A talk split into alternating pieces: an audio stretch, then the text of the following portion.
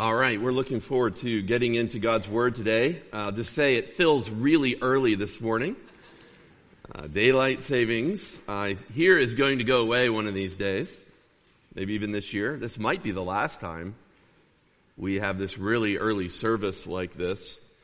I will say there's a part of me that loves it, part of me that hates it. Uh, I'm not a morning person, uh, so it's a little harder to get ready and ready to go, but I do like observing you in worship and seeing who the morning people are among us.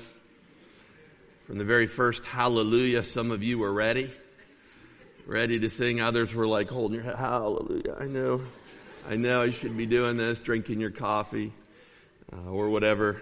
Uh, and so uh, it is uh, enjoyable to be able to get into Romans with you and study God's Word. This morning we're going to be looking at one paragraph, Romans two, twelve through sixteen. And uh, again, I do have a handout that would be helpful for you. If you want to grab it, you can. I won't be offended if you get up and get it. It should be in the Welcome Center area. Um, they're in your bulletin uh, as well. So if you grab a bulletin or one of those handouts, you should be able to uh, find your way, feel your way to Romans uh, chapter uh, two, verses twelve through sixteen this morning. And that handout designed to help you. In Romans chapter two, in the first part of chapter three, Paul uncovers the ungodliness of the Jewish people who are under God's wrath. And the whole section, he'll deal with both Jew and Gentile and conclude that all people are under God's wrath. All people have sinned, fallen short of the glory of God. But in this section, Romans two especially, uh, he's dealing with the Jew, the Jewish person. He starts generally in verse one with, uh, O man, if you see Romans two in verse one, O man uh, who sits in judgment while committing the same deeds, you are without excuse. But then he makes it quite clear down in chapter two, verse seventeen, that he's dealing with the Jewish person. Throughout this section, he says, you call yourself a Jew. You call yourself a Jew. Here, what happens in this passage is Paul creates an imaginary sparring partner, uh, but this person represents the sort of person that Paul's been working with uh, first in every city for over twenty years. He's dealing with a normal Jewish man or woman in the passage. And what Paul's doing is, uh, in my uh, estimation, is he is deflating the sources of Jewish pride and presumption, pricking the balloon of their pride in the law, possession of the law, Romans two, one through sixteen, that's the first half of the chapter, and then in their circumcision, the sign of circumcision, Romans two, seventeen through nineteen. Last week I used an illustration of a child with a balloon. I'll modify it just a little bit to remind us and then to move us forward. It's like a, a child who has two balloons who takes them everywhere and believes that they, these balloons make him better than everyone else. On one balloon for the Jew is written law possession. On the other is written the sign of circumcision. And so what Paul does in chapter two is he pops the balloons of law possession in this section and in circumcision in the next. And clearly, Paul has, and he's predominantly considering uh, the Jewish people here, and he goes after their possession of the law, which they feel exempts them from judgment. I want you to, I'd ask you to close your eyes and imagine this, but I'm afraid you'd never wake up again. Uh, but just imagine with your eyes wide open, uh, a Jewish person who Uh, with a Torah scroll in his hand, pointing at the sins of a Gentile person, all while under the supervision of God. So you got God watching over, you got a Jew with the Torah in his hand, pointing at the sins of the Gentiles. This Jewish man with this book in his hand thinks that the book will keep him from judgment. So in this passage, Paul says, wait a second, God's going to judge you too. God will judge, chapter two, one through five, hypocritical judges. God will judge impartially, verses six through eleven. And then he adds one more statement to this Torah-holding Jewish person, in verses twelve through sixteen, he makes this point. God holds all people, both Jew and Gentile, accountable to his law. His law. And it's at this point that we begin to see that his main focus is their pride in law possession. If you're looking at chapter two, verses twelve through sixteen, I won't read it all right now. We're going to read as we go along. But uh, we come across the word nomos, or law, for the very first time in Romans. And it, we not only come across the word law, it's mentioned repeatedly. Two different forms, but it's mentioned eleven times in this one paragraph. So let me just show you. Look at verse twelve. For all who have sinned without the law will also perish without the law. Those who have sinned under the law will be judged by the law. It's not the hearers of the law who are righteous before God, but the doers of the law who will be justified. Verse fourteen, for when Gentiles who do not have the law by nature do what the law requires, they are a law to themselves, even though they do not have the law. They show that the work of the law, and we'll stop there. Eleven times in my Bible, I've highlighted the word law to remind me that Paul's going after their presumption, presuming upon law possession as a false security. Now, the way Paul does this is he deflates their pride in two ways. So if you got your notes, uh, we're going to go to number one now on the handout. First, Paul declares God's judgment on all people. Okay, so he's going to pop the law balloon today. Uh, He says God will judge every person, or all people, in verse twelve. That's what verse twelve is about. We're going to look at it briefly here, where Paul divides all humanity into two categories. Those who are without the law and those who are under the law. And he starts with those without the law. Look at verse twelve. For all who have sinned without the law will also perish without the law. So in verse twelve, beginning here, Paul deals more thoroughly with the point he's just made about God judging impartially every person in verses six through eleven. Okay, so this verse shows how God shows no partiality. God will judge all humanity, whether they have the law of Moses in writing or not. That's the new contribution he's going to make here. Now, in demonstrating this, he starts with the Gentile people, which would be every person outside of the Jewish people. And he describes them as being those who sin without the law. So he's considering people who did not grow up under, or perhaps were even aware of, the law that God gave through Moses. Okay? And uh, he has two things really going on in the first part of verse twelve. They're represented with the two verbs. Okay, these people who don't have the law, first, they sinned. They fell short or missed the mark. This is the first time Paul uses the verb for sin in Romans as well. Here, uh, uh, he introduces them sinning. Uh, throughout the book, he'll, he'll ma- basically make the point uh, of universal human sinfulness. All fall short of the glory of God. All sin. But at its, at its core, the word sin here speaks of an offense against God that ruptures the relationship entirely and demands condemnation and judgment. And so the, the first point he makes, and this is pretty easy on an early morning, is those without the law of Moses sinned, ruptured their relationship, which demands condemnation and judgment. Then he says, they will perish. Verse twelve, they will perish. This word means they will be lost. They will suffer the results of a negative final verdict from God. Now, there are a, a few times the word perish is used in the Old Testament scripture, and is translated in the standard Greek translation in a way that I think is helpful. Uh, you could write down these two references, Psalm nine five and Psalm thirty-seven twenty. Now, I'm going to read them to you. We won't turn there because I'm just going to make a very brief observation from them. But you can look them up sometime. Psalm nine five says, You have rebuked the nations. You have made the wicked perish. This is your word for perish. But then listen, you have blotted out their names forever and ever. What does perish mean? Their names are blotted out forever and ever. And then Psalm thirty-seven, verse twenty. The wicked will perish. That's our word. They will perish. And then he says, they vanish. Like the smoke, they vanish away.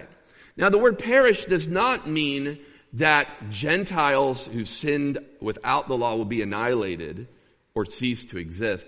Instead, they will suffer eternally under the full weight of God's wrath in hell. That's what I believe the New Testament would teach, what the Scriptures teach.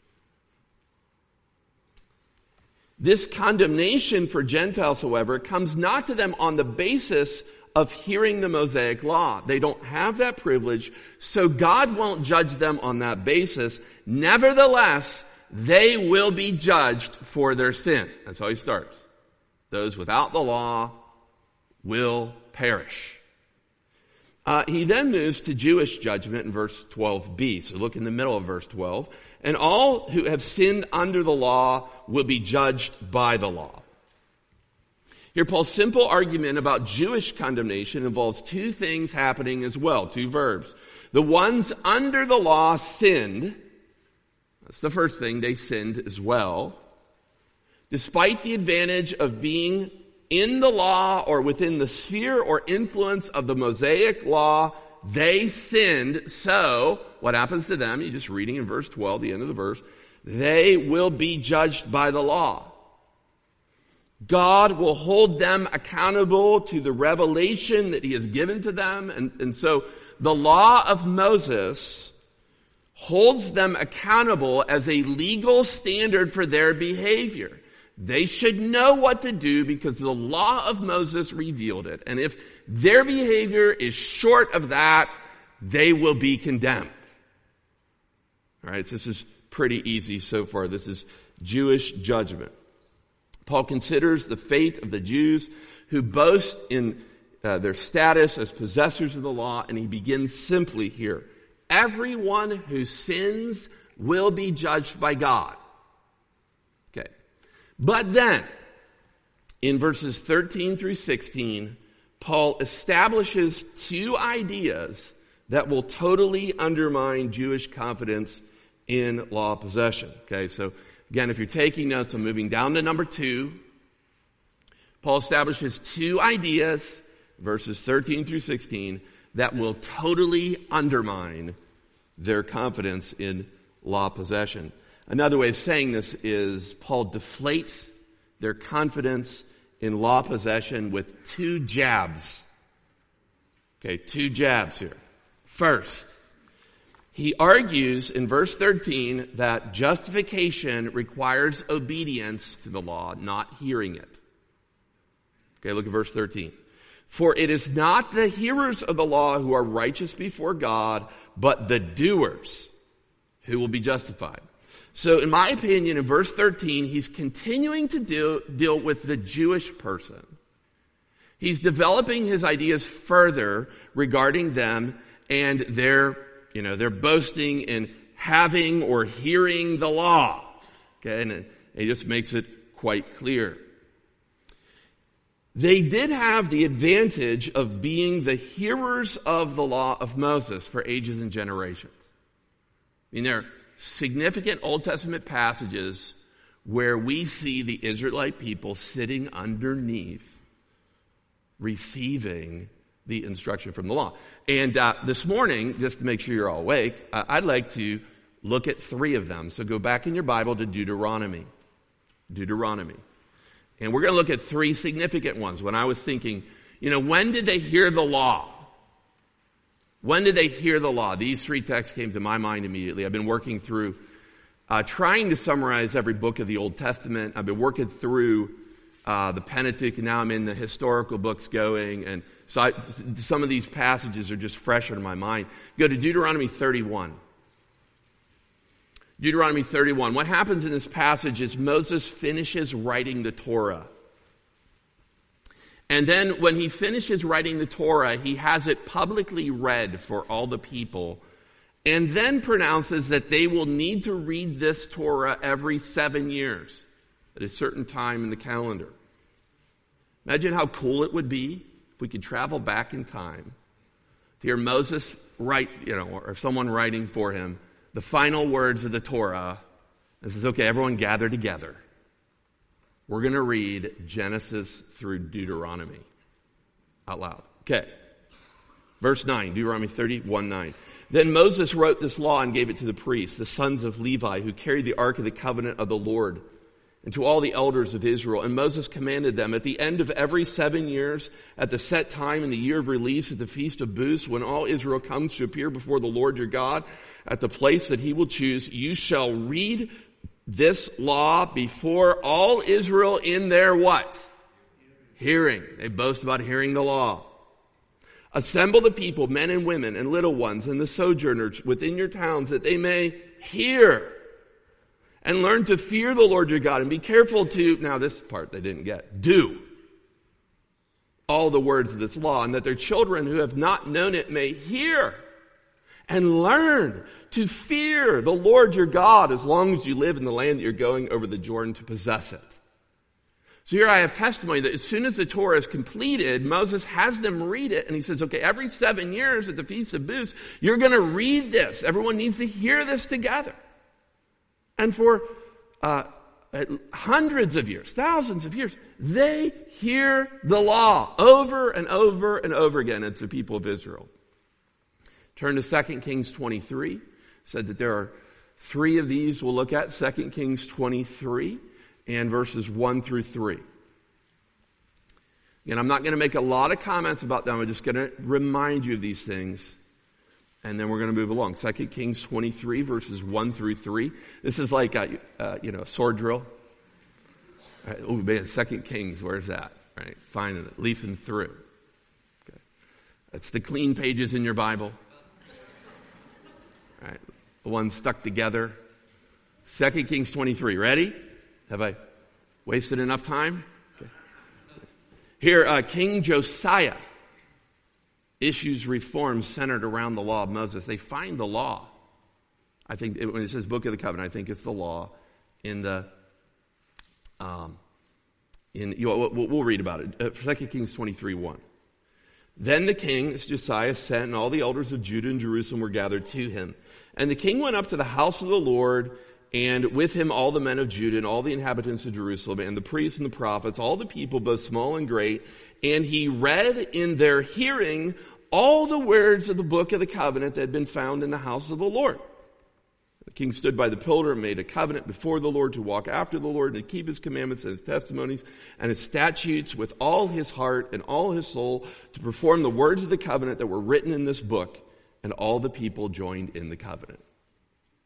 Here, King Josiah is going to be a better king. He's going to call them to religious reforms, and it starts with them all, with him reading the law in the presence of all the people. Now, when I think of the Old Testament and having the law read for the people, there's another passage that comes to mind, the third one, and I don't know if any of you think of this one. Can you think of a time when some men stood at the, the front of the people of Israel and read in the law when the people bowed their heads, lifted up their hands, and heard the word? Can you think of that? Nehemiah, Nehemiah chapter eight. Turn there. Thank you. Nehemiah eight, verses one through eight. Here Ezra will lead, in, the, the priest and uh, scribe will lead in a reading of the law. Uh, today it seems that everyone is interested in revival. Uh, because of uh, some things that have happened in different places like Asbury. Maybe I'll say something about that at some point in the future. But could you imagine this day? Significant work of God. People of Israel are gathered after the exile, and they've come back. They've rebuilt the walls, rebuilt the city, rebuilt the altar foundation. And Ezra leads in this reading of Scripture, reading of the Torah.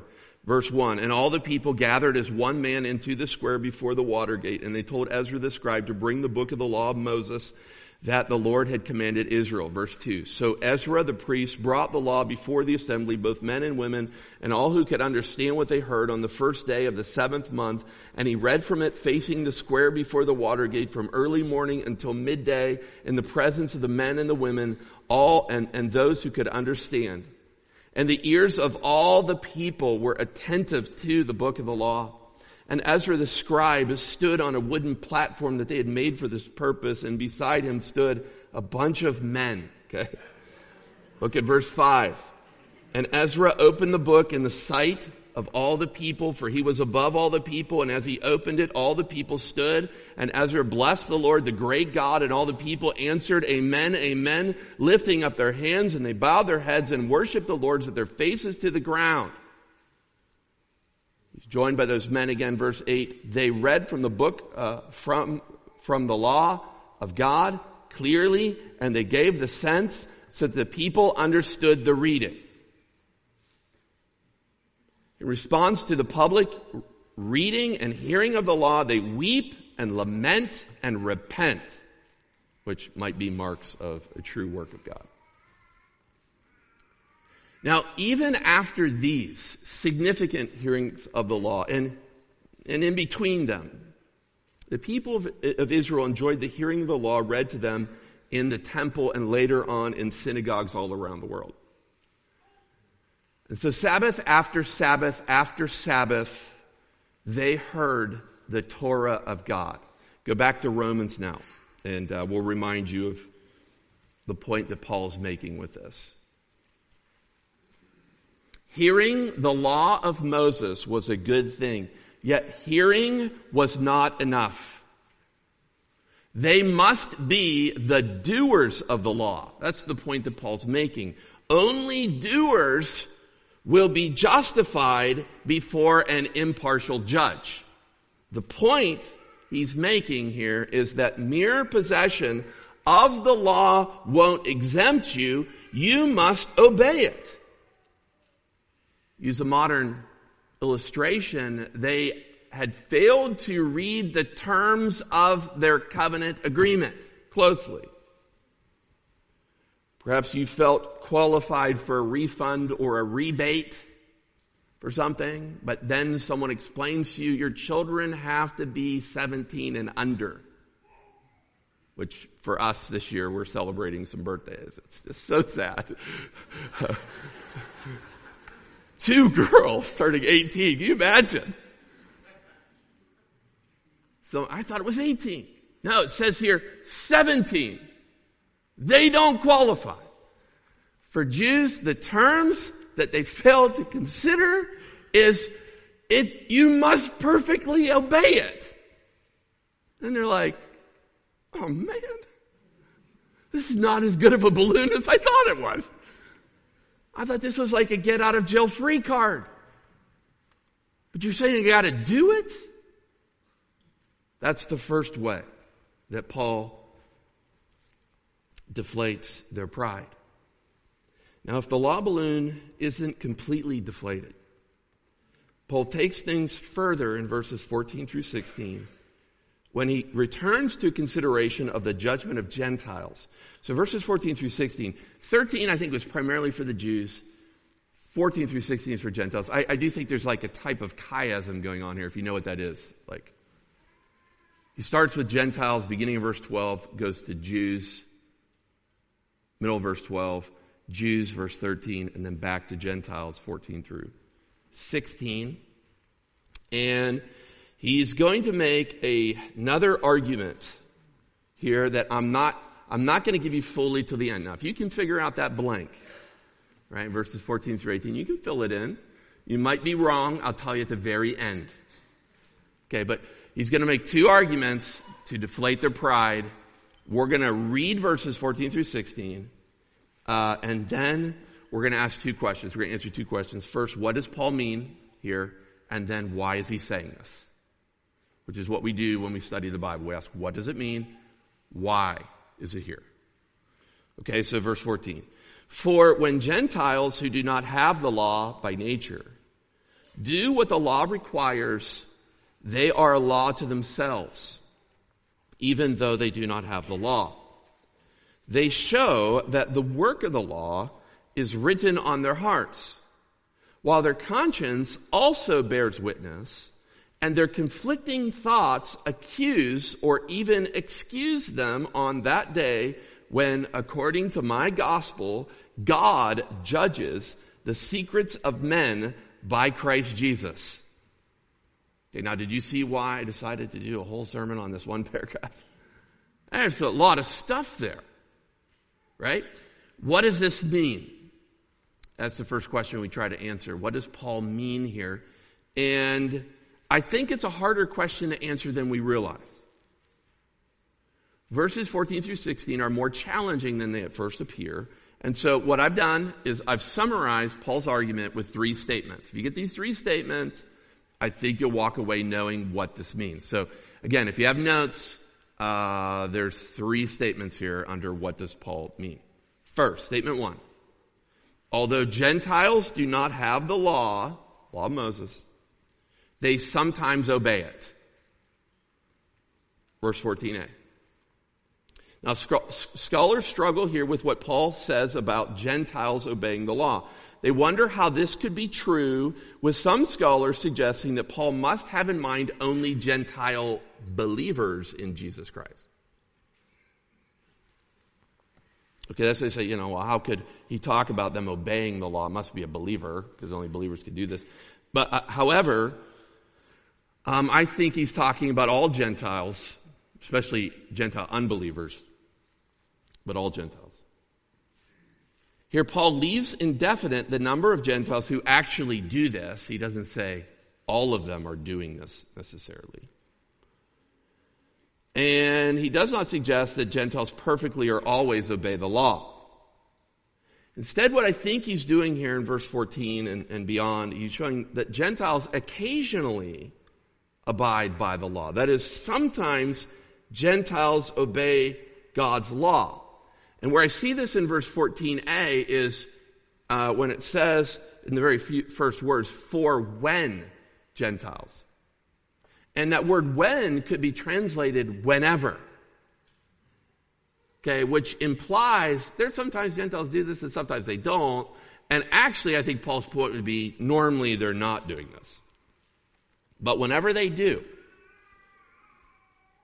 Okay, so the point he's making here is although Gentiles do not have the law, they sometimes obey it.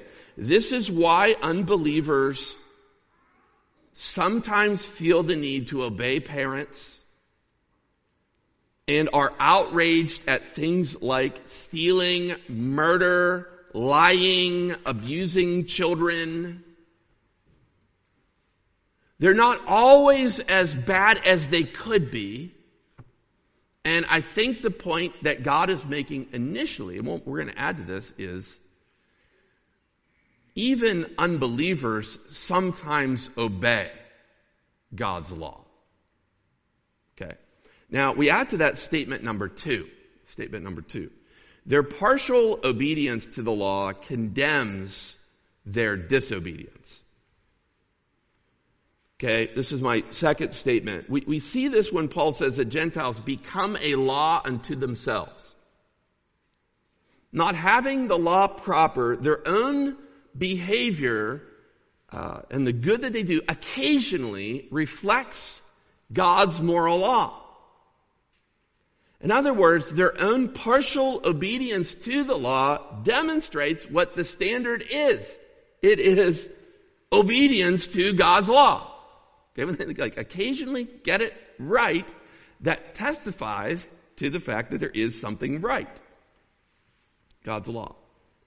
And that brings us to statement number three. And this is uh, perhaps a very important point. And this is how I, I would see verses fifteen and sixteen going.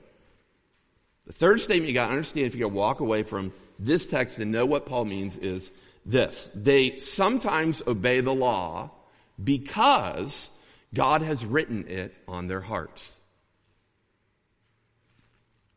This is a, a kind of a final explanation from him.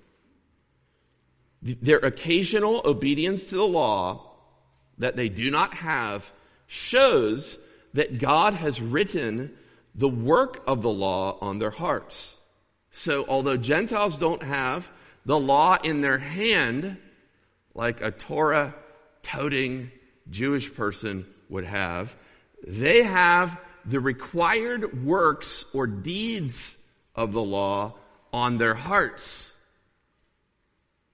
Okay, so it's not in their hands, it's on their hearts. But in what sense is the work of the law written on their hearts? And I think the answer is not literally. Right? God doesn't inscribe it on their physical heart, but metaphorically. One man says it this way, I thought it was really good. God has put into the hearts of all people a basic moral sense of right and wrong.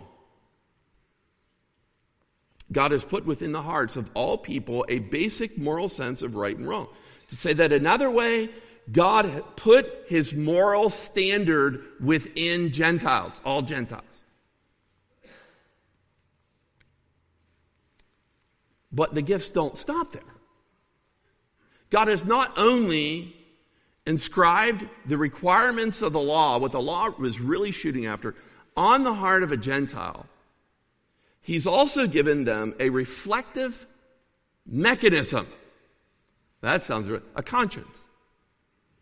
A reflective mechanism to measure if they've obeyed the law written on their hearts. The reflective mechanism is the conscience. Well, what's the conscience? The conscience is a gift from God that he places within every person. I liked how one person described, he said, it's an inward monitor that measures whether we've conformed to or violated God's laws. It's an internal monitor, inward monitor that measures whether we're obeying the law in our hearts. And this inward monitor, the text says, bears witness to us now. Okay, how? Through your thoughts that are either accusing you or excusing your actions and behavior. And, I mean, this is a complicated text. I'm just kind of summarizing. Well, we could spend like sermons here.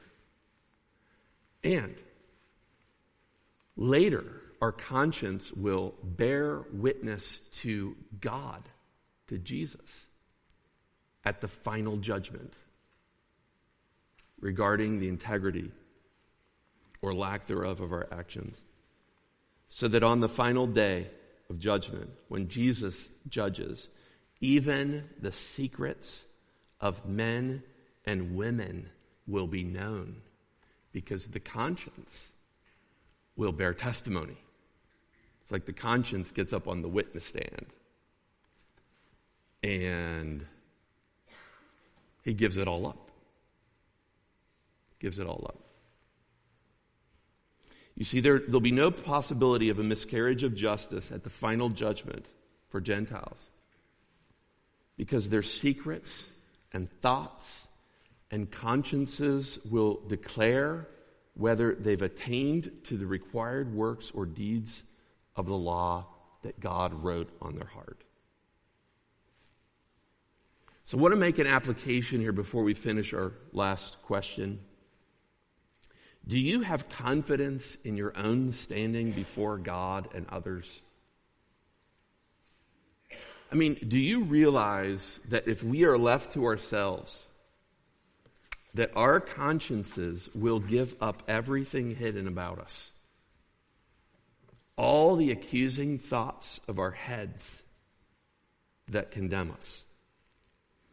Our conscience, if left to ourselves, would go to the witness stand and give up everything all about our hidden lusts, our hidden covetousness, hidden hatred, greed, or anger. One of the ways I think this should affect us is that we leave here not walking around with our chests puffed up in our own righteousness. We can't leave in this way. I mean, how can I stand up here week after week and preach? How can any one of us help someone else? Uh, my wife reminded me something I knew of Spurgeon this week. Spurgeon, uh, when he would walk up the steps of uh, the Metropolitan Tabernacle to the pulpit, is like way up there, you know. On every step, uh, Spurgeon would say, I believe in the Holy Spirit. I believe in the Holy Spirit. I believe in the Holy Spirit. God was changing him. God would empower the word preached through such a sinful man. It's only because of God's work in us to make us righteous that we can help anyone with the word. It's not in us. It is God through us. Okay? So this is what the text means. With this understanding of verses fourteen through sixteen in mind, that even Gentiles have a form of the law written on their hearts, we must now ask our final question. Last question is why? Why does Paul argue this way? And that's when we remember that he tells us who he's actually writing about in the greater passage.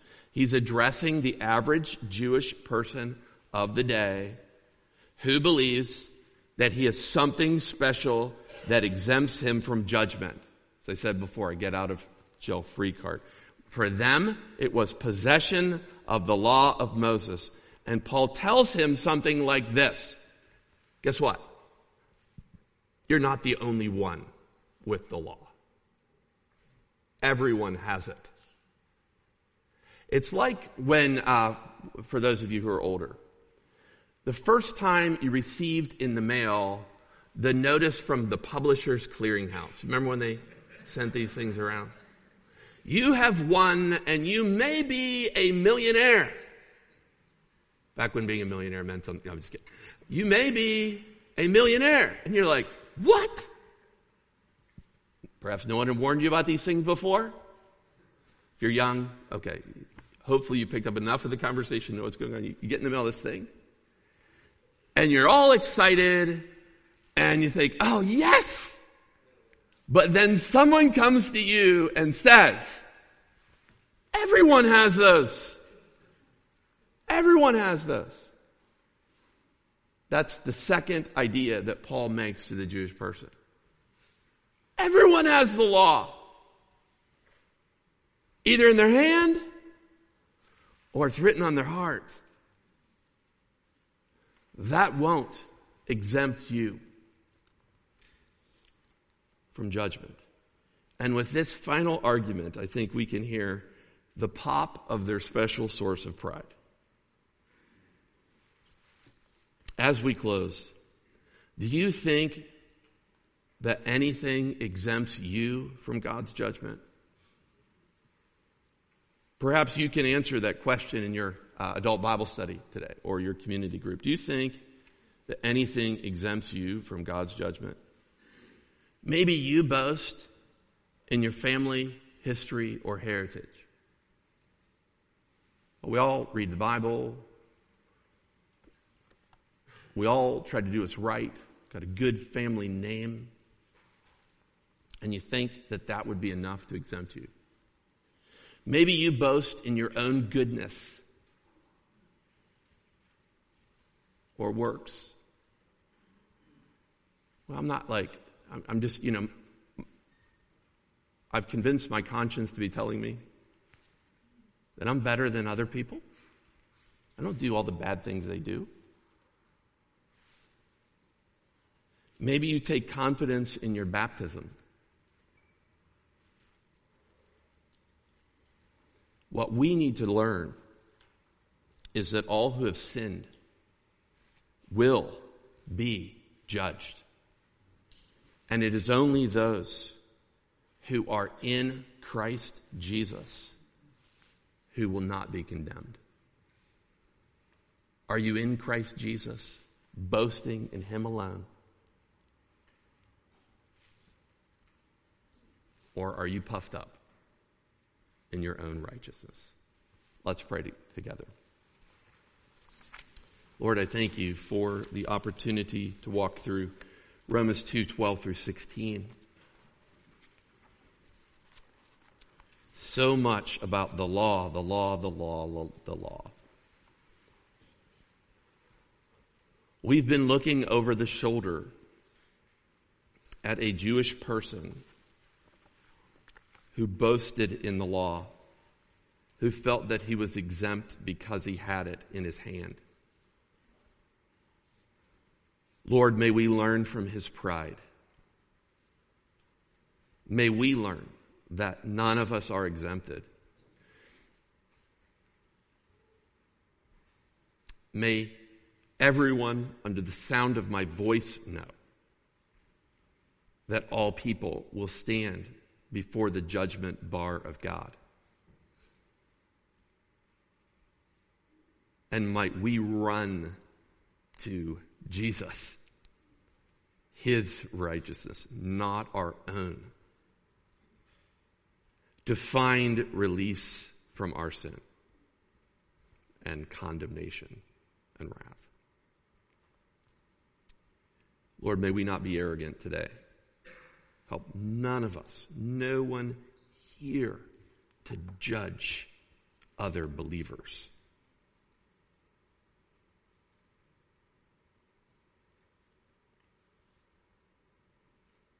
May we rejoice, though, in your righteousness. In Jesus' name, amen.